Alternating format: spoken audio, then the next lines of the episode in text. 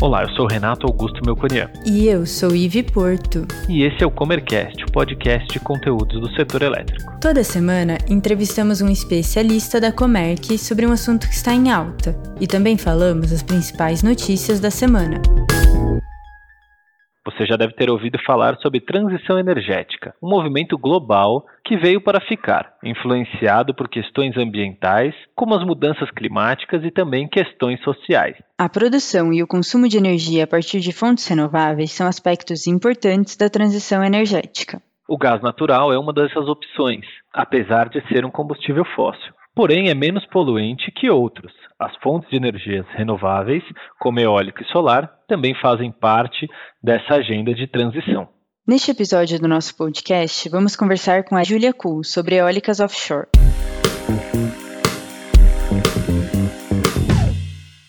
Bem-vinda, Júlia, tudo bem? Tudo bem, Ivy, obrigada e com você. Também, tudo certo. Fico muito feliz de te ter aqui no Comercast e queria começar pedindo para você se apresentar e falar um pouquinho sobre a sua carreira na Comerc e no mercado de energia. Eu sou a Júlia, aqui na Comerc eu trabalho hoje na área de gestão de geradores, né, a parte de gestão de usinas.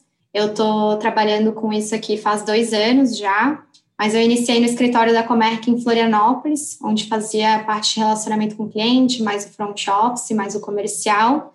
E depois acabei vindo para a parte de gestão aqui no escritório de São Paulo, onde eu trabalho hoje. Hoje você veio aqui para falar de um assunto bem peculiar, digamos assim, e eu queria te pedir para explicar um pouquinho sobre o que, que, são esses projetos eólicos offshore, né, que estão no mar e que estão na agenda da parceria Brasil e Reino Unido. Como é que funciona um projeto desse tipo?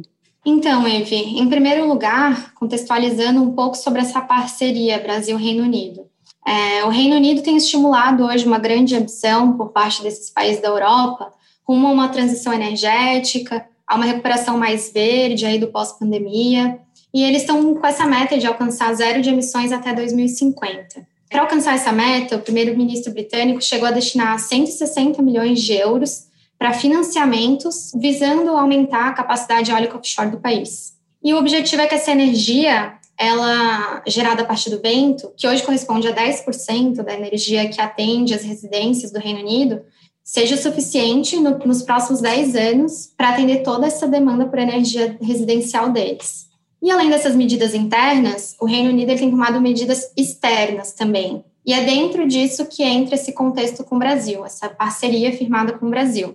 Ela é uma parceria de cooperação técnica e regulatória no setor de energia, o Programa Brasil do Fundo de Prosperidade do Reino Unido, e ele tem permitido esse intercâmbio entre as experiências que o Reino Unido já vivenciou com a energia eólica, então práticas de energias limpas, e a gente tem, tem aproveitado bastante disso. Dentro disso tudo, em dezembro do ano passado, o Ministério de Minas e Energia e o Departamento de Negócios e Energia do Reino Unido assinaram um acordo de cooperação mútua.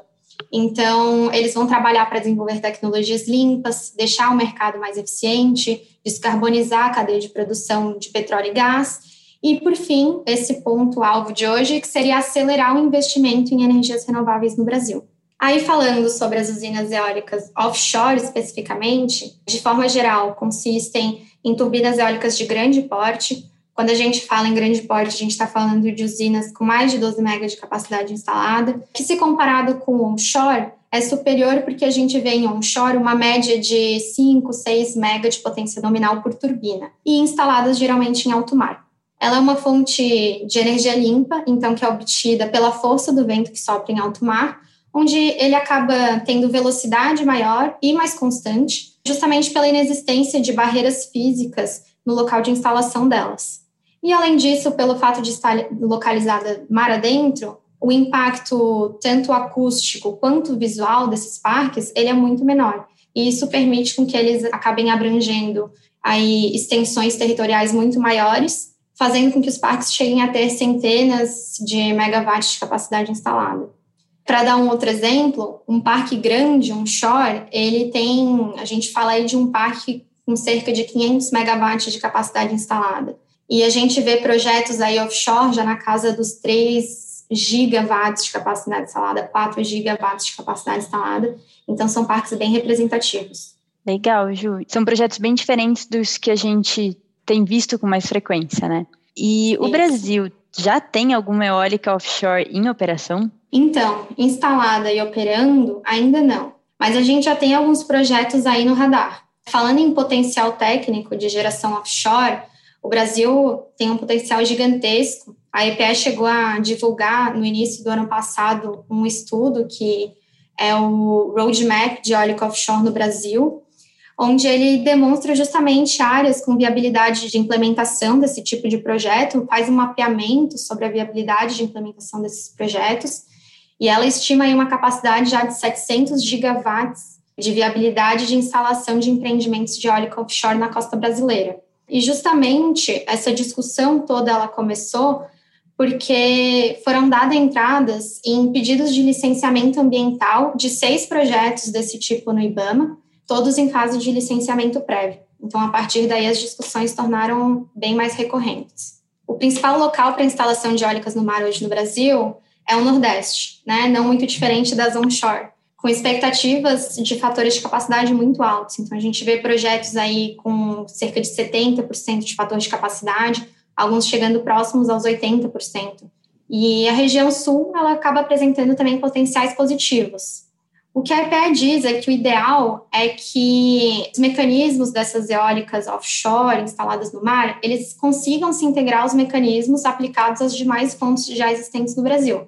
Se a gente for falar de todo o arcabouço regulatório que tem em torno disso, que precisa ser discutido para dar segurança para o desenvolvimento desses projetos, ela fala da necessidade de se trabalhar, então, essa parceria né, com outros países que já tenham um know-how maior né, com esse tipo de empreendimento, aperfeiçoando, assim, a legislação local, contando com essa experiência de fora, mas tentando, no máximo, adequar a realidade brasileira.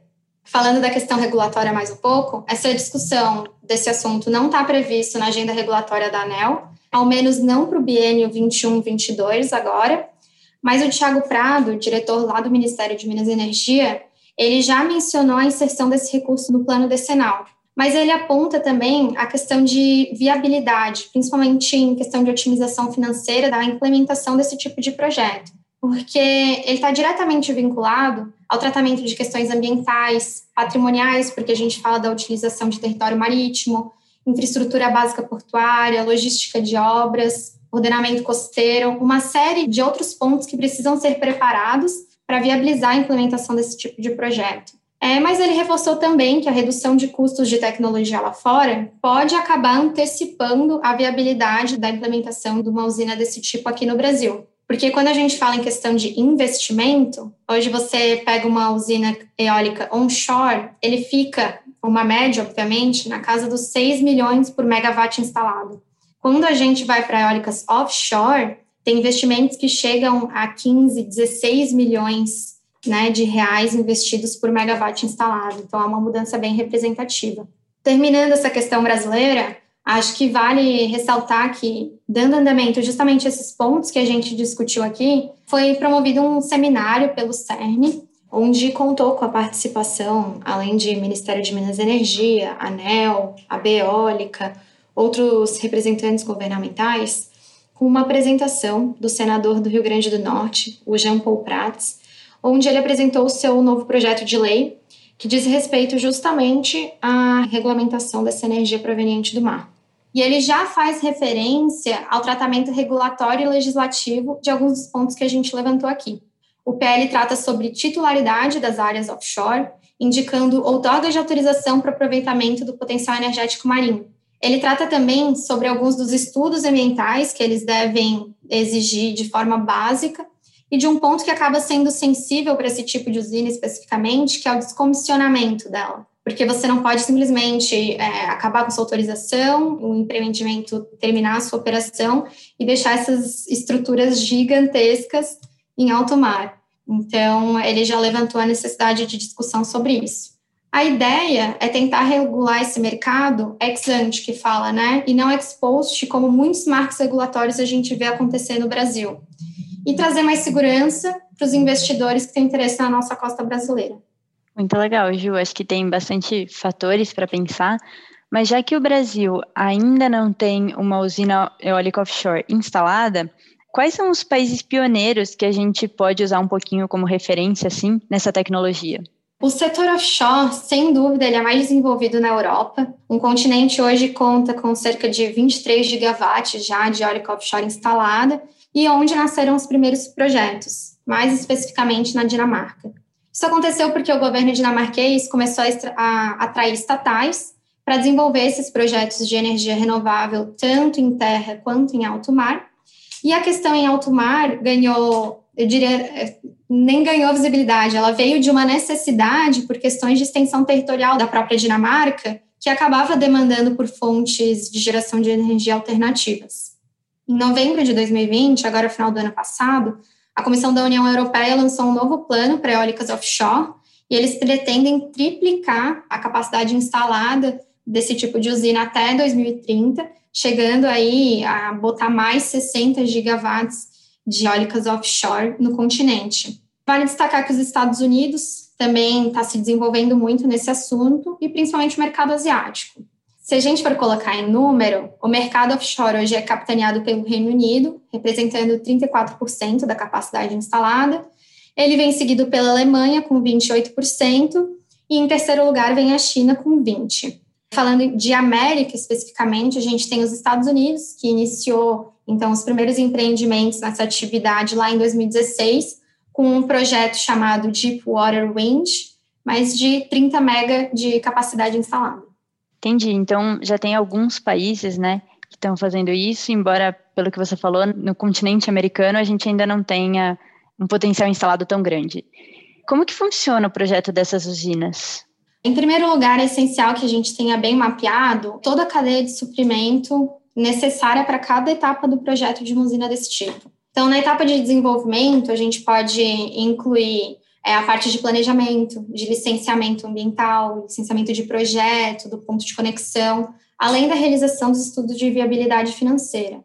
Se fosse para arriscar um palpite, eu diria que um dos grandes, talvez, entraves que essa fonte vai encontrar ao longo do desenvolvimento da fase de projetos seja justamente a parte de licenciamento ambiental, que a gente vê, inclusive, já acontecendo com várias outras fontes aqui no território brasileiro. Por demandar mais esforço de engenharia, envolvendo desde concepção de fundação, análise de condição oceanográfica, etc., o desenvolvimento ele deve exigir mais tempo do que o que a gente vê para o desenvolvimento de projetos onshore. Já na fase de pré-construção, a gente pode já colocar as investigações de campo, análises laboratoriais, além da finalização do projeto propriamente dito. Cabe também a essa fase a obtenção do suporte financeiro para viabilizar economicamente o andamento do projeto, além de verificação da viabilidade logística para sua implementação, porque se for parar para pensar, essas grandes obras em alto mar, tem que ter todo um ordenamento costeiro, o sistema portuário tem que estar apto né, a, a arcar com toda essa logística de obra, então tem muita coisa envolvida. Quando entramos na fase de construção, é então quando acontece o comissionamento da usina e todas as obras e serviços necessários para sua entrada em operação, como a conexão à rede. A forma de transmitir a energia gerada por esses parques offshore, ele é um ponto crucial da análise de viabilidade financeira. Porque vamos pensar, se você quer reduzir o seu custo com a transmissão da energia gerada, o seu parque ele tem de estar mais perto da costa. Parques mais perto da costa, eles vão ter mais empecilhos em relação a tamanho, né, aos impactos que ele tem em questão de ocupação de área, acústica, aqueles pontos que a gente levantou anteriormente. Então, para ganhar dimensão, você precisa se afastar da costa. Mas quanto mais afastado você está, maior é o seu custo com transmissão de energia. Então, para viabilizar economicamente esses projetos mais afastados, eles têm que ter dimensões muito grandes e uma capacidade de exportar energia muito maior. É, analisando em prazos médios, fala-se hoje, né, tratando-se do que está previsto a nível Brasil, em que de concepção a comissionamento a gente possa levar aí mais de sete anos para subir um parque desse. Outra coisa relacionada à conexão que o investidor tem que ter em mente é que ele vai ter que olhar o que é esperado para aquele ponto de conexão, não apenas em estudos do ONS ali de cinco anos. Ele vai ter que ver o que a EPE já está esperando nos próximos 10, 15 anos porque aquela rede que ele quer se conectar pode estar muito diferente do momento da concepção do projeto, para não correr o risco de tomar esse susto e um impacto grande mais lá para frente. Ju, acho que ficou bem claro como que deve se estruturar um projeto desse, o tempo médio que ele leva para ser feito, mas que tipo de assessoria esse projeto pode precisar, né? Porque é um projeto grande e novo, novo aqui para a gente no Brasil. Ela vai precisar de assessorias básicas, né? Assim como as demais fontes também precisam para conseguir se estruturar. Eu botaria aqui assessorias técnicas, regulatória, jurídica, ambiental, financeira, contábil.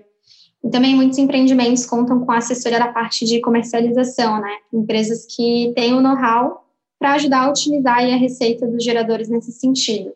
É, eu até menciono aqui a equipe de gestão de geradores da Comec, que faz esse serviço. Então, desde a parte de estratégia comercial, tanto na parte pré-operacional, para ajudar com o cumprimento das obrigações regulatórias que o gerador tem, e, por fim, interlocução com o Ministério de Minas e Energia, ANEL, Câmara de Comercialização de Energia.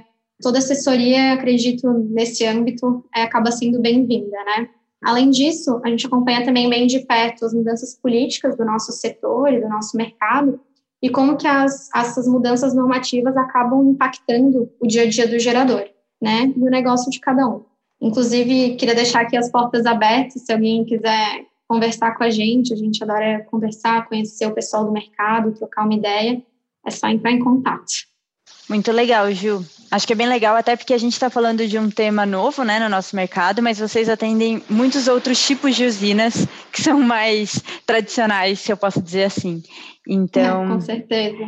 É muito legal saber que quem está ouvindo a gente tem essas portas abertas para falar com vocês sobre esses projetos. Muito obrigada, Ju. Acho que a conversa foi muito boa e eu aprendi muito sobre esse projeto com você. Tenho certeza que quem está ouvindo também.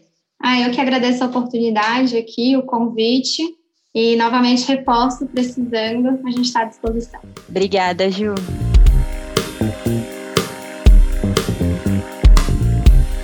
E agora vamos às principais notícias da semana. A demanda por energia elétrica no Sistema Interligado Nacional ficou em 72 mil megawatts médios em janeiro de 2021, o que representa uma alta de 1,9% em relação ao mesmo mês do ano passado, de acordo com o Boletim Mensal de Carga do ONS. Na comparação com dezembro de 2020, o volume teve aumento de 2%. Segundo o ONS, o crescimento é reflexo, principalmente, das elevadas temperaturas registradas no mês, que provocaram o uso intensivo de ar-condicionado, sobretudo no Rio de Janeiro e em São Paulo. O subsistema Sudeste Centro-Oeste apresentou o maior consumo em janeiro deste ano, tendo registrado 3,3% de crescimento na comparação anual, com 42.135 megawatts médios, a região norte do país teve um aumento anual de 1,8%, ou seja, 5.577 megawatts médios no mês. O Sul registrou crescimento de 0,4% para 12.978 megawatts médios. Apenas o Nordeste teve diminuição no consumo de energia em janeiro, com demanda 1,1% menor, de 11.322 megawatts médios.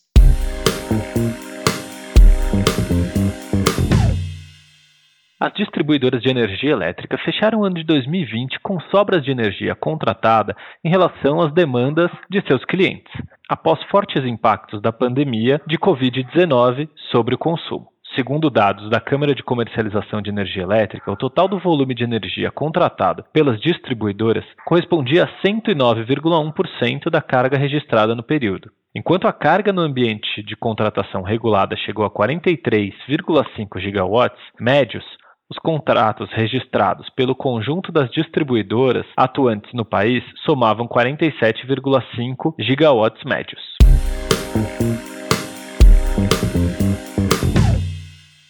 A energia eólica acaba de atingir a marca de 18 gigawatts de capacidade instalada, ou seja, 10,3% da matriz elétrica brasileira.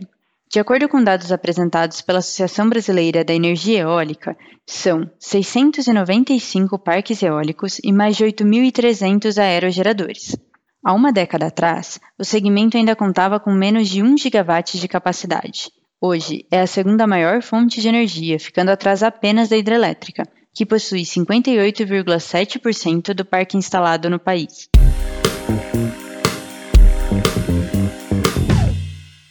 Presidente Jair Bolsonaro entregou ao Congresso no dia 23 de fevereiro o texto da medida provisória 1031, que trata da capitalização da Eletrobras. O texto enviado prevê que o governo, que atualmente é acionista majoritário da companhia, ficará autorizado a fazer uma oferta pública de ações. Nesse processo, a União não comprará as ações ofertadas ao mercado, deixando que os investidores privados a comprem. A ideia é que, com isso, a União vá se tornando acionista minoritária e a empresa estará privatizada. No entanto, a medida provisória reserva para o governo o direito de veto nas deliberações da Eletrobras, mesmo na condição de acionista minoritário. É o que o mercado chama de golden share. Vale lembrar que medidas provisórias têm força de lei por 120 dias, a partir do momento da sua publicação. Para continuarem valendo, as MPs precisam de aprovação do Congresso. Caso contrário, perdem o valor. Gostou desse episódio? Ficou com alguma dúvida ou tem alguma sugestão de tema para o Comercast? Mande para a gente em faleconosco.comerc.com.br ou nas redes sociais. Até, Até a próxima. próxima.